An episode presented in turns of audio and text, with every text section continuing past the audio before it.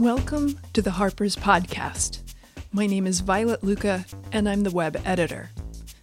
Nothing seems to rally Trump's base quite like the fabricated or wildly exaggerated stories about the threat of Central American violence coming north. And despite marketing himself as the anti deep state candidate who tells tough truths about the border, Trump never gets around to mentioning the United States' role in creating that violence, even if it happened under Obama's watch. In the May issue, Daniel Castro describes the 2012 gang truce that led to a 40% drop in El Salvador's homicide rate, and how that peace was undermined by the U.S. security apparatus.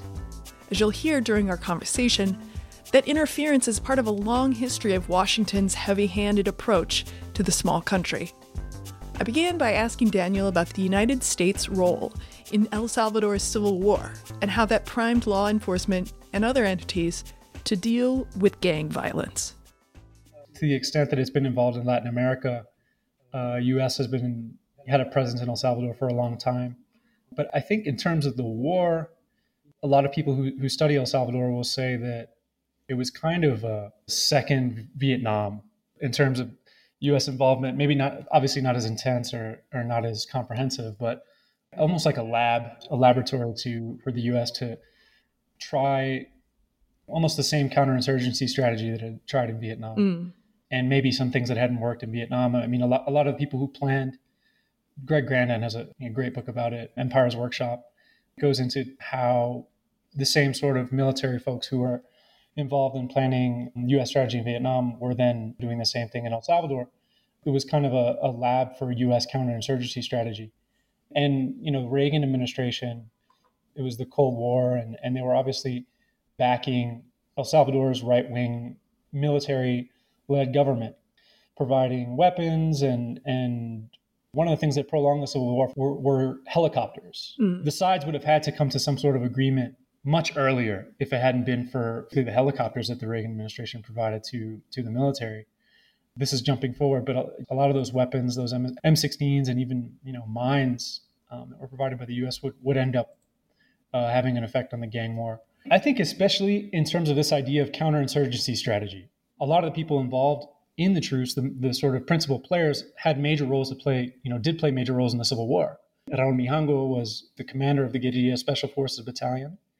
Um, and Munguía Payés was a general in the military. And, and so a lot of these people who at least were involved in the truce, Mijango and his sort of inner circle, were, they were ex guerrillas. Mm-hmm. And, and they had a lot to say about how, in the last decade or so or more, that the Salvadoran government, in partnership with the U.S., because it's always in partnership with the U.S. because U.S. is funding public security, mm-hmm. has kind of employed as its approach to gang violence close parallel to U.S. counterinsurgency strategy, which was some, the same thing in Vietnam, was about kind of this idea of exterminating and destroying the environment. For example, the, the El Mozote massacre, mm-hmm. destroying the guerrillas' habitat, their their ability to connect with the community, and I think Rios Montt, who was a, the Guatemalan leader in general, said it's you drain the environment and and and eventually you get you'll get to the guerrilla. So that same counterinsurgency strategy was really important in terms of how the, the Salvadoran government, again, in partnership with the U.S., decided to take its approach to to gangs. And how did how did the U.S. come to fund security to fund the police? You know, the U.S. strategy in, in Latin America has always had like a really this idea of security, right? And most of the people I talk to, uh, basically everyone I talk to, the overemphasis on security that that the U.S. has had in terms of funding, um, you know, for a long time. Um, so, funding the Salvadoran police is basically just an outgrowth of the same mentality that led, for example, the Reagan administration to fund, you know, the U.S. ambassador today, you know, says very plainly, like the U.S.'s number one goal in El Salvador is to stop migration. So, this idea that emphasis on security maintains stability and stability is something that impedes migration. It seems like kind of a backwards way of doing that, but then also like a kind of natural mistake to make. The idea that, oh, we just need more police, we need bigger rifles for the police, and that will make everybody more safe. And it's like, well, come on, come on. right, right, right, right. Yeah, absolutely. And you know, um, there was a small mention of the of this in the piece, and and and there are some some reinsertion programs. There's one called Yo Cambio happening right now that actually is like really great, and and the embassy is involved with it, and they're funding it. But yes, to a large extent, the the funding is it's more towards law enforcement and prisons and and kind of in police training, and not as much in terms of you know reinsertion and prevention, which is which is what a lot of people you know, in El Salvador, you know, have seen that these programs work.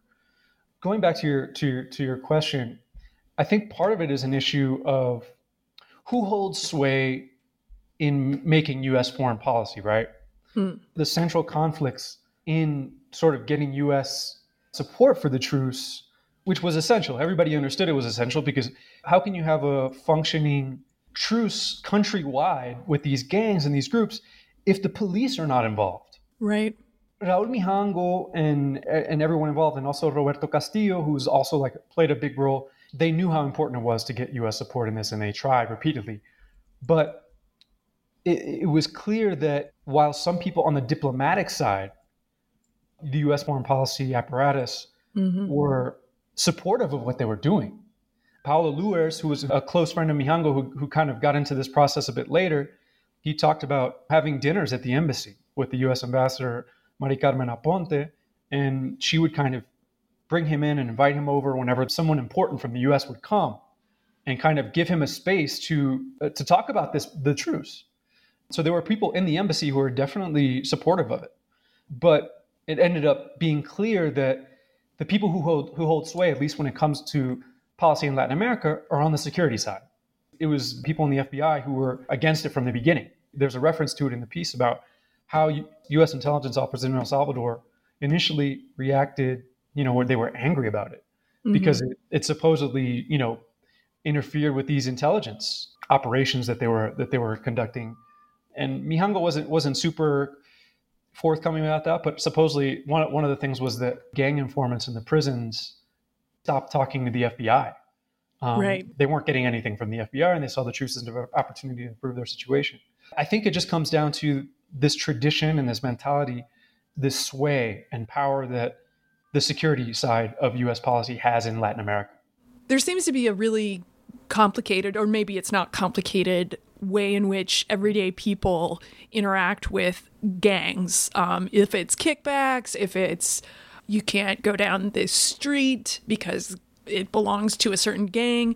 Can you talk about the sort of social control that gangs in El Salvador exert over the general population. Yeah. In San Salvador, San Salvador is the capital, so it, and, it, it's it's a big, congested city, um, and, and and I think you know in some cases in San Salvador, it's a little bit easier to uh, avoid, right? Like you you know you know that there are certain areas where just as you said you you you can't go, but if you can afford to live in a gated colonia with a security guard, if you if you can afford to drive to work, there's a way that you can isolate yourself from it in San Salvador that that, that you can't maybe in, in like a small town. For example, in these in these marginalized communities, I mean, it's it's it's just insanely difficult to conduct your day-to-day life without having some sort of contact with gangs. Whether it's extortion, like Mijango himself, who had this business selling gas tanks, and that was the first time that he that he interacted with gangs. You know, having to pay an mm-hmm. extortion fee and trying to negotiate the extortion fee. Whether it's the extortion fee, whether it's just like everyday harassment, you know, it, it was really one of the things that was interesting about San Salvador, just Uber drivers, right? And a lot of these Uber drivers were sort of middle class people. Some of them could afford to buy their own car to, to do this. And for some of them, it was like the first time that they were getting acquainted with the with the geography of the city in terms of gangs. So they had to kind of re-envision their own idea of the city's geography and know, okay, this neighborhood is MS13, this neighborhood is Barrio 18. I can't go there. And, and it's also it's it's not just like, oh, I can't go there, I can't go there, because there's there's differences between the kinds of gang members in different neighborhoods, right? Because you go in and some some are okay, right? Some will just ask, who are you and where are you from? But some will threaten you, some will, will demand money.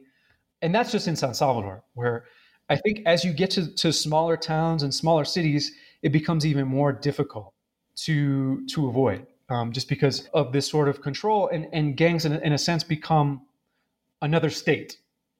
Right.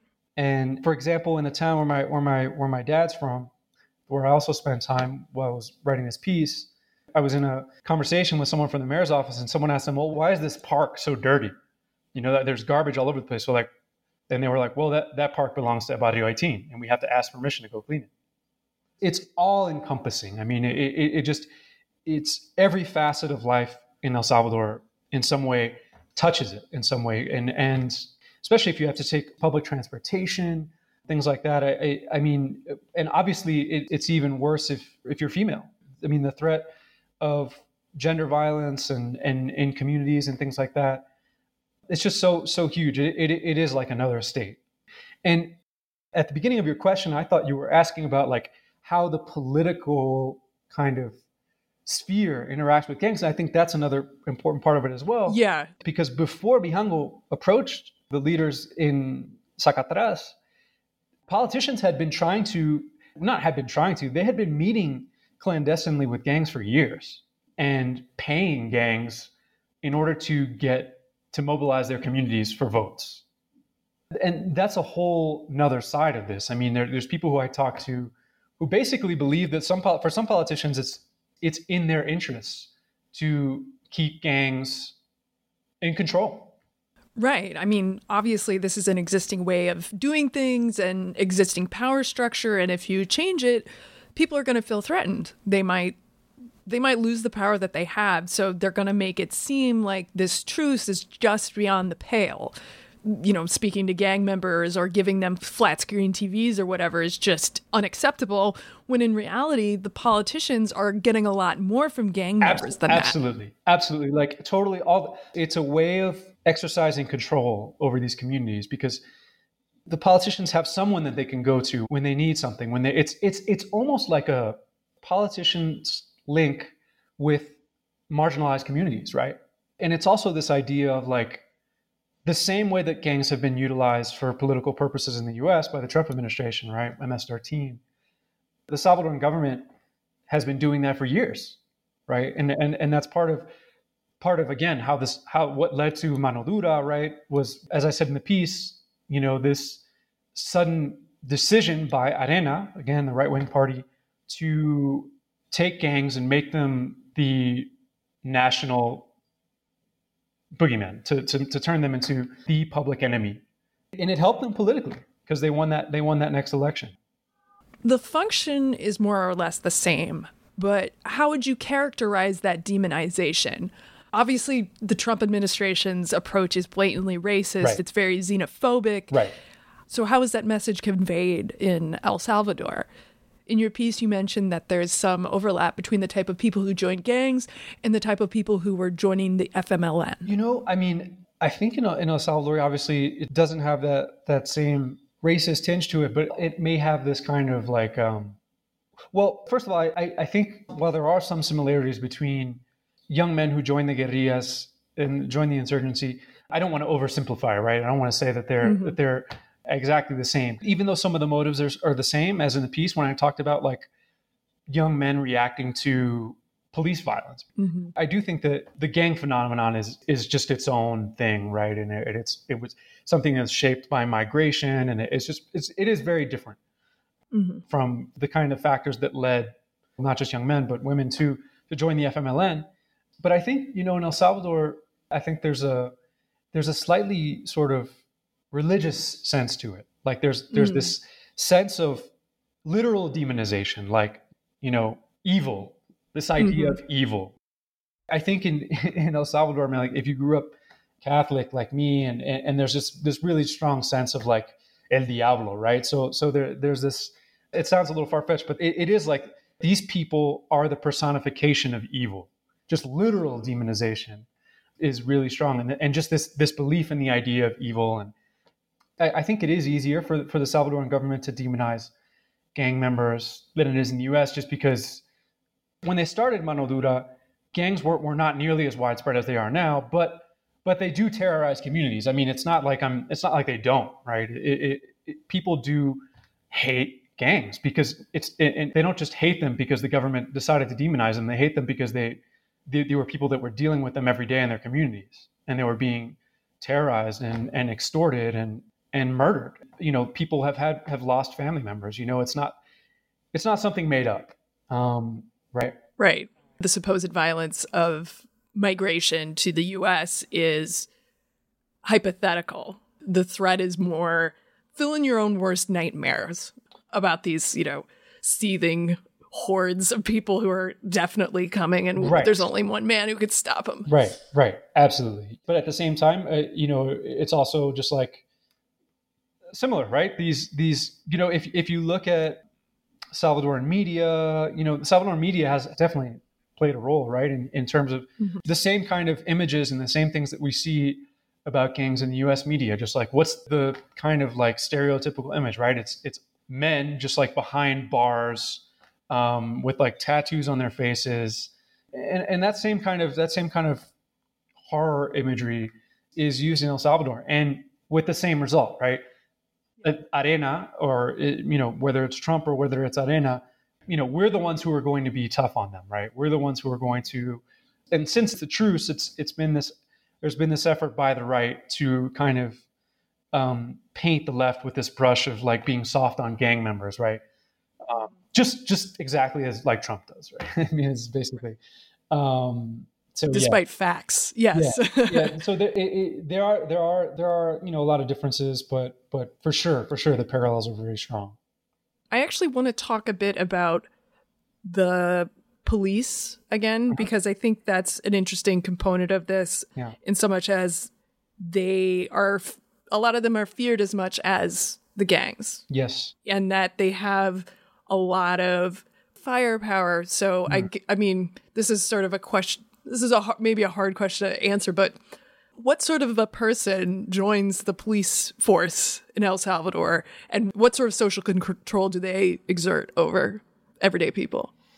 So we say that they get a lot of money. So so law enforcement in, in El Salvador, obviously, they do get a lot of money from the U.S um, hundreds of millions of dollars. But I mean, the police officers themselves are making, I think it's four hundred and seventy-five dollars a month.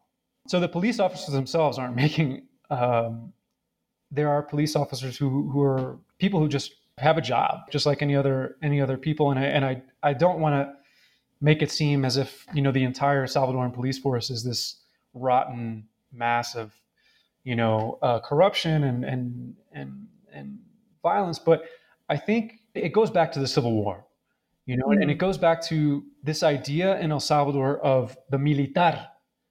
The militar is like the soldier, the, the, the police officer, the law enforcement, and it's such a it's such a like kind of hallowed figure in in the Salvadoran psyche.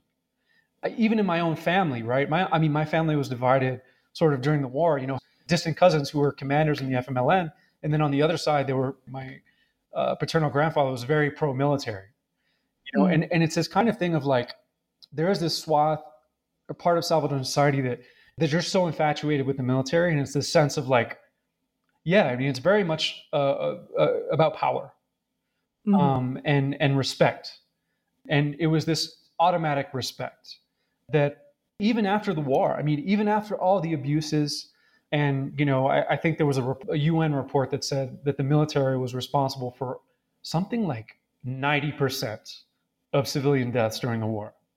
Even after all that, there are people in El Salvador who still have this great respect for the military, and I think that that kind of goes into being the police, the police a little bit. And if and, well, that's also not so different than the U.S. Right. I exactly. Hasten exactly. to add. and, and, and you know what's interesting in the the PNC, the the National Police Force in El Salvador, the the Policía Nacional Civil, so it's the National Civil Police. After the war, it was actually you know it was seen as a model for kind of the post-war transition because mm-hmm. combatants from both sides, from both the guerrillas and the soldiers that's where they went after the war. They became they became officers for the PNC. And the institution did have a lot of respect and did have a lot of authority in, in, in, in El Salvador for, for a while. So this sense of the Salvadoran police as being, you know, this kind of abusive, you know, and the, and the human rights violations is is kind of new. I mean, it, it's something that, that that that I think goes hand in hand with mano dura. Mm-hmm. Um, so I'm sorry that that's kind of a, a, long answer, but since since mano dura, you know, um, it's definitely the the perception has definitely changed. And I interviewed a human rights lawyer who told me several stories about her clients and these kinds of interactions with the police. There is a sense of not all commu- not all, all these marginalized communities are like this, but there is a sense that they that while the gangs are terrible and, and they extort them, it, they they sort of they sort of know the gangs, right? The, the gangs are are are in the community; they're part of it, and I think that that's something that that gets forgotten is that when you were negotiating the truce, it wasn't just the government and the gangs; it was the government and these like structures in these communities. That there were mm-hmm. these families that were attached to the gang. It was it was it's this whole family network. Um, so it, it was a sense that for some people the gangs are more familiar, and for example, like one story, just very quickly, that I was told was uh, about this 18 year old who was a cab driver. And one day, a gang member barged into his house who had been shot and basically told the kid that he had to take him to the hospital. So they drove to the hospital. and They get stopped by the police on the way. And the police saw that the, the kid was driving and the gang member and thought he was a gang member as well. And they took him to the police station and tortured him and took pictures of, you know, this like, they didn't kill him. They, they, they just beat him very badly. And they took pictures of his beaten body and, and basically sent it out in like a WhatsApp, you know, message chain. And, and, and this happens a lot now. I mean, it's a sense of like, there, there, there are parts inside the police, not, not, not all the police, but there um, definitely what people say, you know, or people think of as, as death squads, who target gang members and and execute them and and brag about it amongst each other and send each other, you know, pictures of, of dead gang members' bodies on WhatsApp, things like that. And a lot of people believe that this, where it is right now, it is a result of of not not just mano dura, but the fallout of the truce. I mean, the the the mm-hmm. sense of this idea of, of, of this really violent war between gangs and the state, and it's not just police targeting gang members; it's gang members targeting police as well. I think there was a piece a couple months ago in the Washington Post about you know Salvadoran police who are who, who are leaving the country because yeah, their families are threatened and and all these kinds of things. This is part of what's what's relatively new. I think after the truce is this is this kind of tit for tat back and forth now between between gangs and the police that, that has the kind of uh, sense of, of of a war. I mean, people people there are people who who refer to it as a war.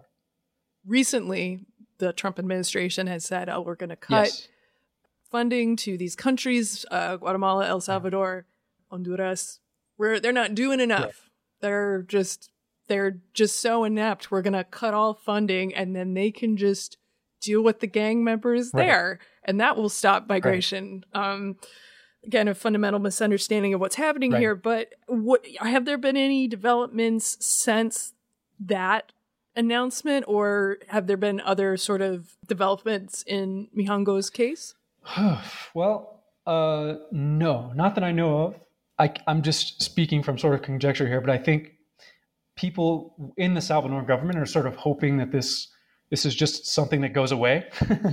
you know what I mean? That this is just kind of he'll forget that, that, this is just an announcement, like like all like all these other announcements that have been tweeted out, and mm. and sort of you know Pompeo convinces him to you know uh, to change his mind. Um, you know, and it's also uh, El Salvador recently elect, elected a new president, Nayib Bukele, who takes office June 1st, and he's he's very much, um, you know, pro U.S. He's he's he's talked about how he wants to revamp the the country's relationship with the U.S. And I, I think maybe you know, Bukele is probably hoping that he can find a way to you know, but but who who knows what's going to happen? I think this whole idea of like USAID, I mean, it's always it's it's always been problematic, right? I mean, it, it's it's yes, it's um, in a lot of cases it's done it's done more harm than good, and you know, I'm sure that there are there are a lot of people out there who just say, fine, you know, no more USAID, like great, um, we'll we'll stop causing problems down there, and but obviously, aside from building prisons and things like that, there are a lot of important programs you know, not just important, but vital uh, programs that received USAID funding. In one case, El Salvador, you know, and this is one thing that I'm hoping to write about soon, actually, um, is is this program called Yo Cambio. It's one of the most successful, is probably the most successful reinsertion program that they've had in El Salvador, and and it's partly funded by the U.S. and it, it trains people in, in prisons skills, and and uh, some of these people are former gang members, and kind of helps with their with their reinsertion back to back into you know Salvadoran society. And so this is like an example of a program that you know has had positive results. That's just something very kind of small, and I mean there, there's larger you know uh, repercussions of cutting USAID. I mean I think just like I don't know if, if you if you saw this like three three part piece in New Yorker that Jonathan Blitzer did on Guatemala. You know the the the U.S. The, the, the funding being cut for programs that were helping mitigate climate change in the Guatemalan highlands. You know, right. so things like that. I mean, that. And then also, yeah, and other things that unrelated to gangs that right. help people stay, like Quédate. Exactly. Things that you know funded by the U.S. by USA that just make make communities more livable. You know, like in El Salvador, you just drive around El Salvador and, and you know parks and and and things like that there's a you know there's a plaque saying that USAID contributed. It's not like you know all US USAID is bad, right? I, I think people are just kind of holding their breath and hoping this this goes away. In terms of Mijango, he he was convicted for the extortion case, and you know he's he's get he's got 13 years um, in prison, and now yesterday actually it was the was the beginning of the Truce case, the the retrial in 2016, I believe, all these these people who were involved in the truce, you know, every everyone from Mijango to Nelson Rauda, who was the director of prisons under Munguía Payés, and you know, public school teachers, a, a portion of people who were involved, they were all acquitted in 2016. We know when when and the judge kind of basically came to the conclusion that they that they were they couldn't be charged because they were they were basically acting on behalf of the government. They were acting on orders from above, above meaning President, ex-president Mauricio Funes and, and Munguía Payés, who was the you know the minister of security. So how could these people be charged for for for working and you know you know basically carrying out a government policy? This is what the judge decided, and, and many people in El Salvador, you know, that I talked to, really admired this judge. He's one of the most admired judges in El Salvador, and it was a very obviously even-handed decision. And he he you know in his in his decision he wrote that you know that he thinks that the chain of command should be investigated. Again, pointing to Mauricio Funes or Munguía Payés, supporting this idea that a lot of people involved, you know, had that that um, they were they were basically being being scapegoated. Um, so now the same case is going to be retried, and that that started yesterday so yeah, I mean, I, I don't know how the Trump administration decision in terms of aid is going to affect that case. I don't, I don't, I don't think it will. You know, I, I don't see it. I don't see how it will. I, you know, when I when I interviewed the ambassador, I, I was because the sense in El Salvador is is basically that the U.S. is running law enforcement. you know what I mean? Like, you know, whether it's true or not, the perception is that these big cases that happen that they don't really go forth without the embassy's okay. Basically, that the that the that the U.S. embassy is just it just has a really really close relationship to the attorney general's office, and so that's why I think some of the people involved because of this close relationship, and some of that I think is maybe maybe a little overblown, but I think some of it is is definitely warranted. I mean, you know, I I have family members who who worked as prosecutors in El Salvador, and the walls of, of their offices are, you know, lined with all these USAID, these diplomas from U.S. aid courses and all these kinds of things that were given at the embassy. So yeah, the U.S. has a huge, overwhelming role training and being involved with basically the judicial branch in El Salvador. Um, so that's why I think there is this perception that you know this case against Mijango and against all these people involved is proceeding the, that the U.S. is in some way nudging the Attorney General's office to to make an example of these people. Who knows how true it is? You know, who knows? Um, obviously, the the ambassador denied it. She she said that they the embassy does not get involved in specific cases. It's hard to imagine that there there that some kind of communication can take place, but again, that, that's that's conjecture. The level the level of, of of how involved they are and how much attention they pay to specific cases, it's conjecture for me. I wanted to ask because perhaps if there is the threat of no more USA, then there might be a second look back at Mijango's approach and you know this this the truce and a reconsideration of that. But I don't know. Yeah. Is it you know maybe, maybe, people could admit that they're wrong or that it's something was something right was happening. That's, that's interesting. Yeah, I mean, I mean the, that's an interesting idea in terms of like now that you know these like hundreds of millions of dollars in in funding for for law enforcement is not coming through these basically death squads within the police and things like that is it is it time to to look back on this approach? You know um, there's definitely a swath of people in el salvador like, like i referenced at the end of the piece that that sort of see this as the only approach. Maybe not the truce itself right the same the same kind of the, the same exact approach. No but but some kind of dialogue some kind of conversation because the dynamics are different now. You know and i, I was i wanted to be careful I, in the piece again about like sort of presenting the truce as like this magic bullet right? No and and and, and it's different now because the dynamics are different in el salvador. But I, I think just in terms of this idea of dialogue in terms of like even just between the police and gangs right? Like okay, like if if you take one step back, we'll take one step back. This kind of thing of just kind of like letting the tension kind of come down a little bit. That's that's that was what people were referring to. But again, it's just so complicated. I mean, it, because because again, how do you get the Salvadoran public behind something like that?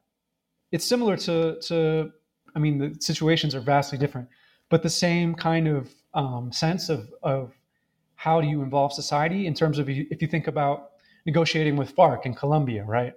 I mean, there's lots of people in Colombia who are who are vehemently against it, who you know, and and it's this whole idea of like dialogue and justice.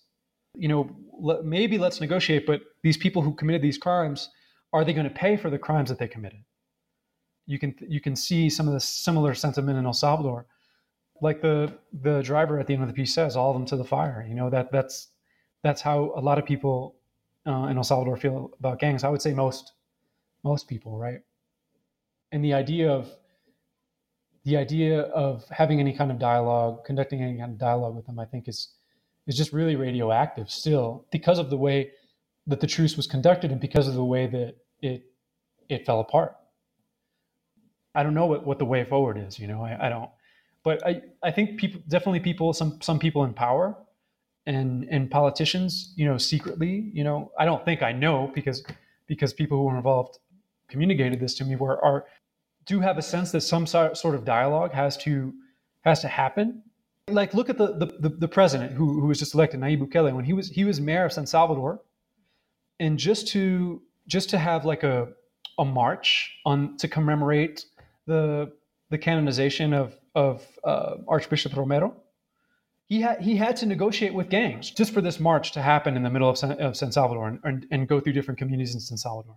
There's this impression that you're dealing with the devil, that you're transgressing something that cannot. And again, there, are, it is something that has touched everyone's lives in that country. So of course, it's going to be very hot.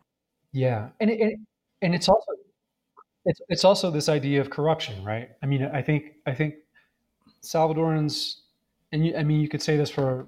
I live in Mexico. You can, you know, I, I see the same same thing here in terms of it's it's a population that's been so traumatized by corruption mm-hmm. that this kind of attempt, I mean, so many people that I talk to, whether it's true or not, they just think that it's all a big scam. That Mijango and all these people involved were, were just doing this in order to somehow get money or or you know it was basically all this this huge conspiracy and this payday for Mijango and all these gang members. And I mean that's that's the level of paranoia in terms of what corruption does to this kind of society that they, they just don't trust anything they're being told. Again it's a totally natural thing but for whatever reason we don't think of gang violence or religious ex- you know like people like the Taliban groups like the Taliban that they are a right. fact of life. You kind of can't get around them but there is no attempt at reconciliation in the way that there was with apartheid or other instances where there was a civil war. There and then there was sort of like a finite end to things. Right right. Yeah and i mean it's just it's just so difficult. I made the comparison to farc but but you you you can't it's you can't really make that comparison right because because i, I think to negotiate with these groups the the leadership has to be centralized and there needs to be some sense of what they want right mm-hmm. what do you what do you what do you give them again in El Salvador, one of the reasons people were so angry about it is because it became clear that the government ha- helped gangs to become more organized. When they finally decided, when they said, okay, we're going to do this, and they signed on and everybody was ready, the gang leaders came to Mijango and they said, look, if you want this to happen, you need to you need to let us take control of these clicas on the street because because we're, we're in here and eh, you know Mijango arranged for buses for 30 gang members to leave the prison just to take them to these communities so they could straighten out the clicas. Wow. You know, I mean, yeah, it's it's insane. I mean, when you think about it, it's just and and Mijango had to had to be on the bus because the gang members told him they demanded that he go with them because they, they thought that the government was just going to take them out on the buses and shoot them or something like that. Right. It was literally the, the state was providing a means, was, was giving these gang members infrastructure in order to consolidate their leadership. And, and that's why that's why a lot of people say that oh this whole thing it only made the gangs you know stronger and Mijango and all these people involved say well no that's a lie but it, it's not a lie they, they did make the gang stronger but it was because they had to because if not how can you negotiate with you know, whatever it is, 250 different clicas of, of MS-13 throughout the country.